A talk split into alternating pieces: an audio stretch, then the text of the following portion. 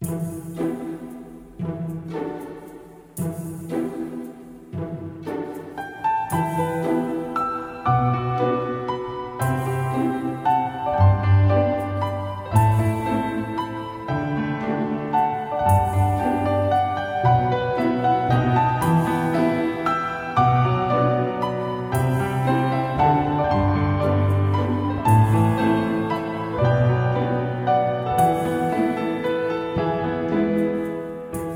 大家好，欢迎收听本期的《漫谈日本》，我是川。那最近呢，呃，我这个大家可能听我的声音有一些奇怪啊，因为我得了这个感冒，呃，这个夏天嘛，可能天气比较怪吧，有的时候会突然下雨，有的时候就会突然就又变成晴天了。总之，这个天气啊，大家也要注意一点，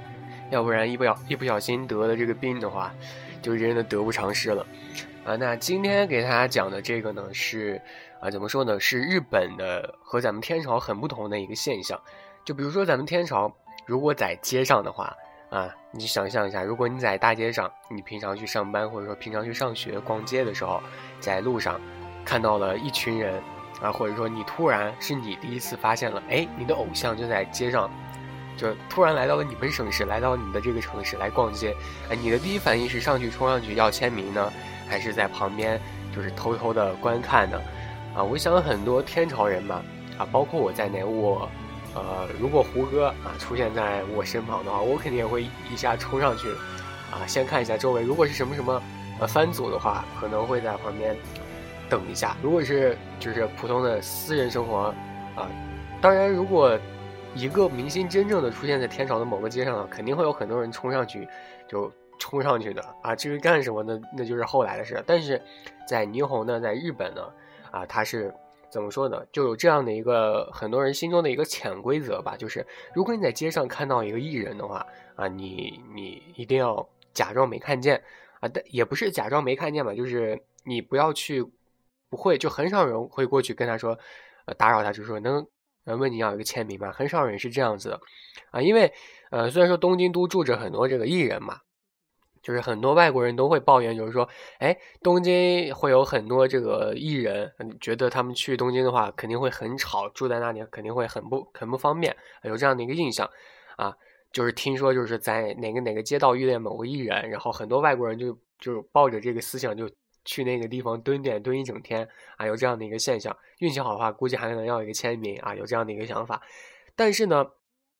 艺人嘛，就是。虽然说他是艺人，就是以这样的一个电视上出道的这样的一个方式啊，这样活动的一个方式，但是呢，他毕竟还是一个人嘛啊。虽然说每个人都不是，虽然说不是都对艺人感兴趣，但是很多的年轻人都是想抱着追星的这样一个态度，因为现在都流行这样一个东西嘛。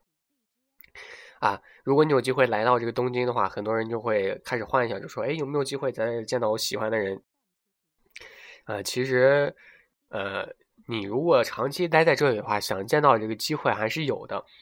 啊，但是呢，呃，这个可能你还会幻想，就说，哎，东京有这么多艺人，我要到底要要谁的签名呢？如果啊，我这个喜欢的和另一个喜欢的都过来了，我我该向 谁表白呢？啊，这样的一个现象，其实，嗯，你我之前说我，就说你待久的话，真的会遇到艺人的，就不论是在路上啊，还是在吃饭的饭店。啊，还是在哪个地方，他艺人都会因为某个番组都会出现的，出现在各种各样的地方啊。如果你遇到的话，你肯定会觉得自己非常非常的一个幸运啊。每个人都是理解的啊，但是呢，啊，这个东京的人嘛，就东京人在这里特指一个东京人，他啊，就是他有这样的一个。念头就是他认为，就是你遇见艺人之后，你非常大惊小怪，这是一件非常非常丢脸的事情。为什么呢？这就是东京人和大阪人不同的一个地方啊！日常黑大阪啊，这个大家可能看过很多的这个番组或者说节目都知道，就是呃有经常对东京和大阪进行对比的一个地方，就是大阪就是非常非常的淳朴啊那种，就是各种各的各样都是非常的开放，但是东京呢，就是相相比来说就是比较内向的，就比较。呃，看重自己的面子这样的一个想法啊，还是有的，就是这两个城市的差别还是有的。所以呢，如果你在东京的话遇见一个人，说啊，我遇到艺人了啊，我在戏啊，就非常的高兴。这样旁边的人会看你的眼神，你就会觉得非常的鄙夷，你就会啊，真的会有这样的想法。就比如说你在北京，或者说比在上海，啊，这个在天上还是不能进行举例的了啊，就是这样的一个事情。他们就可能，如果真正的日本人在东京遇到这个艺人的话，心里的艺人的话，如果真的真的非常喜欢，而且，呃，不会打扰到他人的情况下，他可能会过去，就是进行一下打招呼啊，就是说你是某某某嘛，就比如说你是什么山下智久嘛，这样他会进行这样的，但是不会更深层层次的，就是进行打扰了。这就是东京人啊，就非常非常兴奋，然后非常低调进行偷瞄啊这样的一个状态，因为他们会觉得那那个是一个艺人的一个私人的时间嘛，就是让他们拥有一点私人的隐私是比较符合每个人的这样的一个礼仪的啊，就这样的一个状态啊，没有人会希望就是说你在私人的时间被打扰啊，没有人希望啊，当然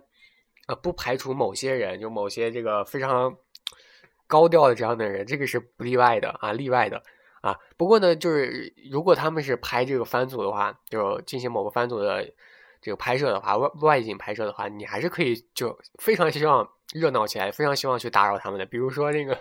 那个《娇兰》里的这个樱井翔的忍者之旅，哎，这个请大家务必要看见他的时候，一定要过去跟他打招呼，他会非常非常开心的。啊，这个这个《娇兰》真的非常非常有趣啊，在这里刷一下《娇娇兰》啊，这个呢就是。呃，今天和大家讲的，其实刚开始没有提清，就是很多很多日本存在的一些潜规则啊，就是在街上看到艺人，这个一定要当做没有看见啊，一定要就这样过去，否则呢会发生很严重的一个事情，是很严重的事情。那接下来的这个潜规则呢，是指的一个，就是呃，天朝也基本上也不会存在的这样的一个现象吧，就是你我。你跟别人就是在路上跟别人走路的时候，你会跟别人对视吗？啊，这样的一个现象，我想大家都天朝人也不会，就是走着走好好的就跟别人对视吧。这这种现象几乎是不存在，除非啊对对面是一个你非常就觉得非常非常英俊、非常帅气、非常漂亮的啊帅哥或者美女，你可能会偷偷瞄他一下啊。当然在东京也是一样的，这个现象可能就本质可能是不同，但是现象都是一样的。就是你在电车上的时候，或者说你在路边行走的时候，你肯肯定会看到一些有趣的人，或者说，呃，这个非常奇特的一个人啊。例如就是说这个流浪汉，还有这个拉客，还有这种 cosplay，呃，还有这个老大啊呃男大姐啊这样的人，就是人妖啊，还有这种明显就是在援交的高中生和中年大叔，这个。啊，还有一些就是有有时候真的让人觉得就是在看什么什么电视综艺节目一样，就是你看过去明显就觉得他们是在拍这个一些节目，还有一些就比如说你坐上电车，有的人会不顾他人的眼光，会会会在那儿专心的化妆，啊，或者说有一些搂搂抱抱的一些情侣，啊，当然有很多很多非常奇特的一个现象啊，这个天上不是不是呸，这个。岛国真的是一个非常奇特的一个国度，但是呢，你觉得他们神奇的话，你看一看一眼就好了，千万不要就动不动就去瞄他们，因为你有有可能会有这样的，就有的日本会有很多的啊专门拉客的这样的一个人啊这样的存在，呃，除了这种拉客的，还有各种各样的呃条款啊，或者说有这种伪装成呃模特公司的这样的一个心态，实际上是。各种各样干各种不法勾当的，其实还是有这样的现象存在的。就是你避免跟他人眼神交汇，就是为了明哲保身嘛。嗯，虽然说日本是一个非常就是安全的一个国度吧，可以这样说，但是还是会有一些不可能不存在，还是会有一些这样的一个违法的一个行为的啊。东京呢，就是为了避免行人在街上被推销，或者说被拉去这个黑店，或者说对这个被拉客啊被拉皮条。啊，实际上还是设立了各种各样的一个条款的，也非常严格的，就是进行了取缔啊。但是呢，啊，地方这么大嘛，啊，在这个闹区里还是可以看见一些，就是说拉人推销、购买一些高额商品的，还有一些会员资格的一些销售的行为还是存在的，啊，还有一些就是比如，比如说在街上就拉人，就去当 AV 女优，或者从事一些特种的行业啊。这个我真的是听朋友就碰见过，就是我，啊，我朋友就是在街上。在涩谷的时候就逛街，真的有那种非常漂亮的那种素颜的妹子嘛？大家可能身边天上也会有非常非常多就素颜非常漂亮的妹子。然后在街上走，走着走着就看见旁边就过来一个非常长得就非常猥琐的人，就说：“就是问就说，哎，你好，你好漂亮啊，然后就说，然后就啊，阿里嘎多，就说谢谢谢谢，然后他说你有没有兴趣就去我们公司啊，就是感觉他是一个心态，那其实上就是一个 AV，就是一个 AV 探员嘛，就这样说，其实真的会有这样的一个存在的一个现象，以为觉得是假的，真的会有这样，就是说你推销就是当他家当他们的 AV 女优这样的一个呃行业真的是存在的，所以。就是你不跟别人去对视，就感觉你跟别人去对视的话，就到处去看的话，哎，觉得哎这里好棒，这里好棒，到处去说的话，就给别人就让别人就知道你是一个感觉就是从乡下来的，就觉得你非常什么都不懂啊，就脸上就写着说我是从乡下来的，请骗我吧这样的一个现象。所以啊，你如果去了一个大地方的话，千万不要去就是大惊小怪这样的一个现象。如果你运气差一点的话，可能就会被嗯被骗。所以。如果你跟别人有眼神那个交汇的话，或者说莫名其妙的别人跟你笑，或者说怎样的话，你一定要把眼神立刻错开，绝对不可以让任何有可疑的人跟你有这样的一个纠缠的一个空间啊！这个呢，其实上在大城市有这样的一个东西，真的是一个非常非常可怕的一个现象啊！不知道大家有没有这样？比如说你有一个说说走就走的旅行，去其他城市的话，真的会遇见。哎，以前我去上海旅行的话。啊，第一次去的时候，以前还还小嘛，啊，虽然说现在也不大，啊，小的时候就去的时候，去地铁看见一堆外国人，真的是外国人啊，然后他们竟然会说中国话，就跟我要钱，啊，不是不是不是跟我要钱，就是说他们迷路了，就是说地铁坐不起，当时我真的是非常的天真，然后就给了他们钱，结果去了另一个站，好像是去了去了就是东方明珠下面那一个地铁站嘛，然后就又又遇到了他们，然后就又问我要钱，我是说，我就就我就跟中用中国话跟他们说，我说。两位外国人，你们就是哥哥姐姐，你们已经 问我要过了。他说啊，对不起，对不起，然后就非常尴尬，就走了。啊，真是气死我！现在想起来都非常生气。当时我是把我身上所有的啊零钱都给了他们，唉，痛苦。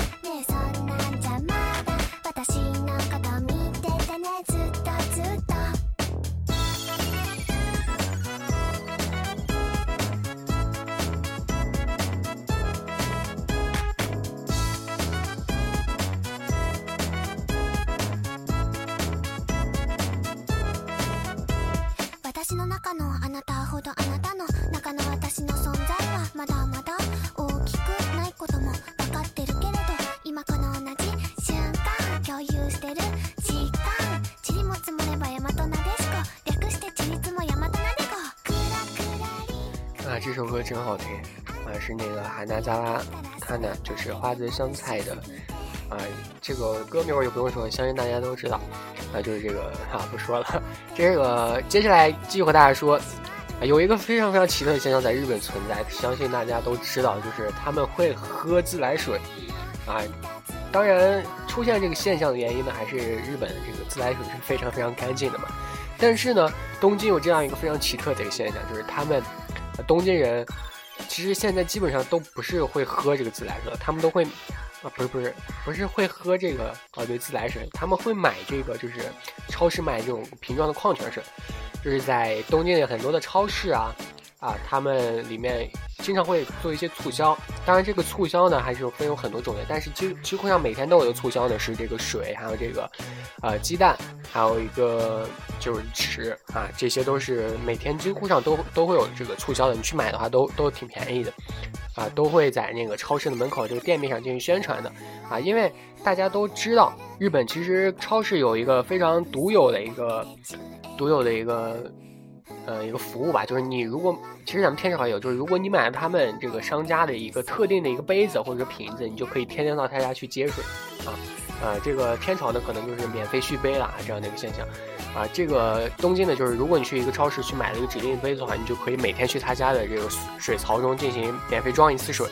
啊，这个就是挺方便的嘛，所以很多的这个东京人就是逐渐接受这样的一个设定啊，他们就每天去一个超市去接水，啊，但是呢，其实话话又说回来，就是很多人的内心深处都知道日本人是喝这个饮用水的，这个，但是他们为什么却会买这个瓶装水呢？因为虽然说这个水是非常非常干净，但是东京的水自来水真的是非常非常的难喝，而且很多人都住这个大厦嘛，然后这个大厦大家都知道很高，然后抽上去的水真的是非常非常困难，而且。也非常的难喝，可能就抽上去就不太干净，所以他们喝水就喝这个矿泉水了啊。这个现象就成为了很多东京人的一个共识之一啊。而且呢，呃，你知道人一旦养成习惯的话，就之后就很难会改回来嘛啊。渐渐就会觉得这个自来水就非常非常糟了啊。这个但是很多的外国人去了还是会喝这个自来水的，毕竟这也是一个入乡随俗嘛，你也要喝一喝这个日本自来水究竟是多么多的干净啊，这个也是有的。啊，很多人就因为这个现象，就会趁着这个超市特价的时候，就会去抢购这个瓶子，或者说抢购这个矿泉水，一买就会买一件啊。很多人也会就是拿这个矿泉水去洗头啊、洗脸啊，感觉有点病态啊。如果就是你是一个土生土长的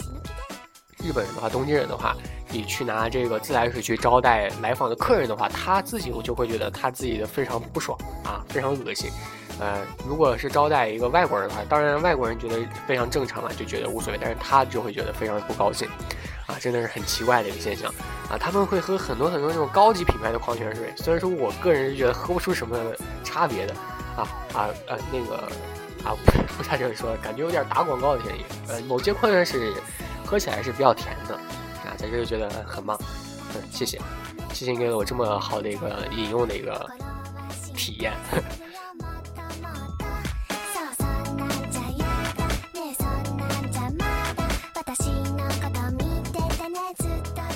刚刚喝了一口水，啊，那个还有一个就是这个另一个潜规则呢，就是不知道大家有有没有在东京住过的人，就是在东京住过的人，你会或者说不是在东京住过的，在东京周边住过的人，啊，基本上他们那个房子都有一个特性，就是他们的那个墙是很不隔音的，啊，很不隔音的。啊，其实这就是一个众所周知的一个事情了啊，很多住过的人都知道，就是这个虽然说东京的房价是很贵的嘛，啊，远远高于其他县市的，而且租赁的这个情况也是很多的，啊，但是呢，为什么这个房子会这么贵呢？因为它是东京嘛，而且这个，呃，比较奇妙就是它这个虽然说东京的房子看起来外观是非常非常美的，非常就是非常正统的那样的一个感觉，啊。但是呢，它这个墙壁就是和邻邻居家的这个墙壁之间是非常非常薄的，非常薄的啊！这种设计不是那个故意的，也不是那个失误，它就是每个人每个房间啊，每个住户之间的这个墙壁都是非常非常薄的。你敲的话，就明显就可以敲出那种空心的那种感觉啊！总之就是这个墙壁是非常非常薄的，感觉就是日本人为了这个这个地方本来特别小嘛，他们为了这个节省空间也是节省的非常非常非常。非常奇葩，非常厉害啊！如果你的邻居你去住的话，你邻居是一个非常安静的一个啊孩子的话，你一定要非常的抱以感激的心感激的心情啊，因为真的是啊，这样你住的话真的是非常的贴心的啊！如果你隔壁是一个非常非常吵的话，那你你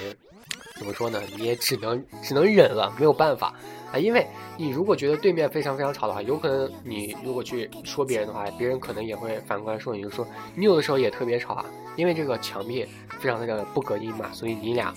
也只好互相去忍耐了。可能每天你会听到什么什么的 party 啊，可能会听到什么什么的音乐会啊，可能会听到什么啊，就那个啊，对你懂得那个震动啊，可能。就是有这样的一个争吵的出现嘛，但是住久了还是有这样的一个听而不闻的这样的一个忍耐吧。很多的东京人都是有这样的一个啊，都知道都明白啊。这个呢就是东京大厦，你如果要生活在东京大厦里的话，你 辛苦你了啊！我再看一下吧，辛苦你了！啊但是如果这个邻居的行为真的是太过分的话，真的就是不能忍的话。你可以请这个房东进行介入啊，请这个不动产公司进行介入，这个是比较合情合理的啊。但是如果你连一丁点的这个声音都无法忍耐，或者说平常这个声音你俩都会造成的话，你你也会的话，他也会的话，这个呢，这个我觉得你还是不要在东京进行住了，你可以搬到一些墙壁或者地板结构都是比较扎实的一个房间去进行居住，这个呢是比较适合你，因为这个房子真的比较常态的，你如果一个人去解的话，真的是解决不了的。对，就这样，啊，今天跟大家说了这么多潜规则，怎么说呢？还是觉得天朝和日本还是有一些不同的一些地方，对吧？啊，对，在这里还要说一个事情，就是在十月份的时候，可能就是不知道大家看过没有，在 B 站上就是有一个，呃，就是《火影忍者》的一个舞台剧，真的是非常非常棒。以前在全国都进行巡演过，好像今年十月要来，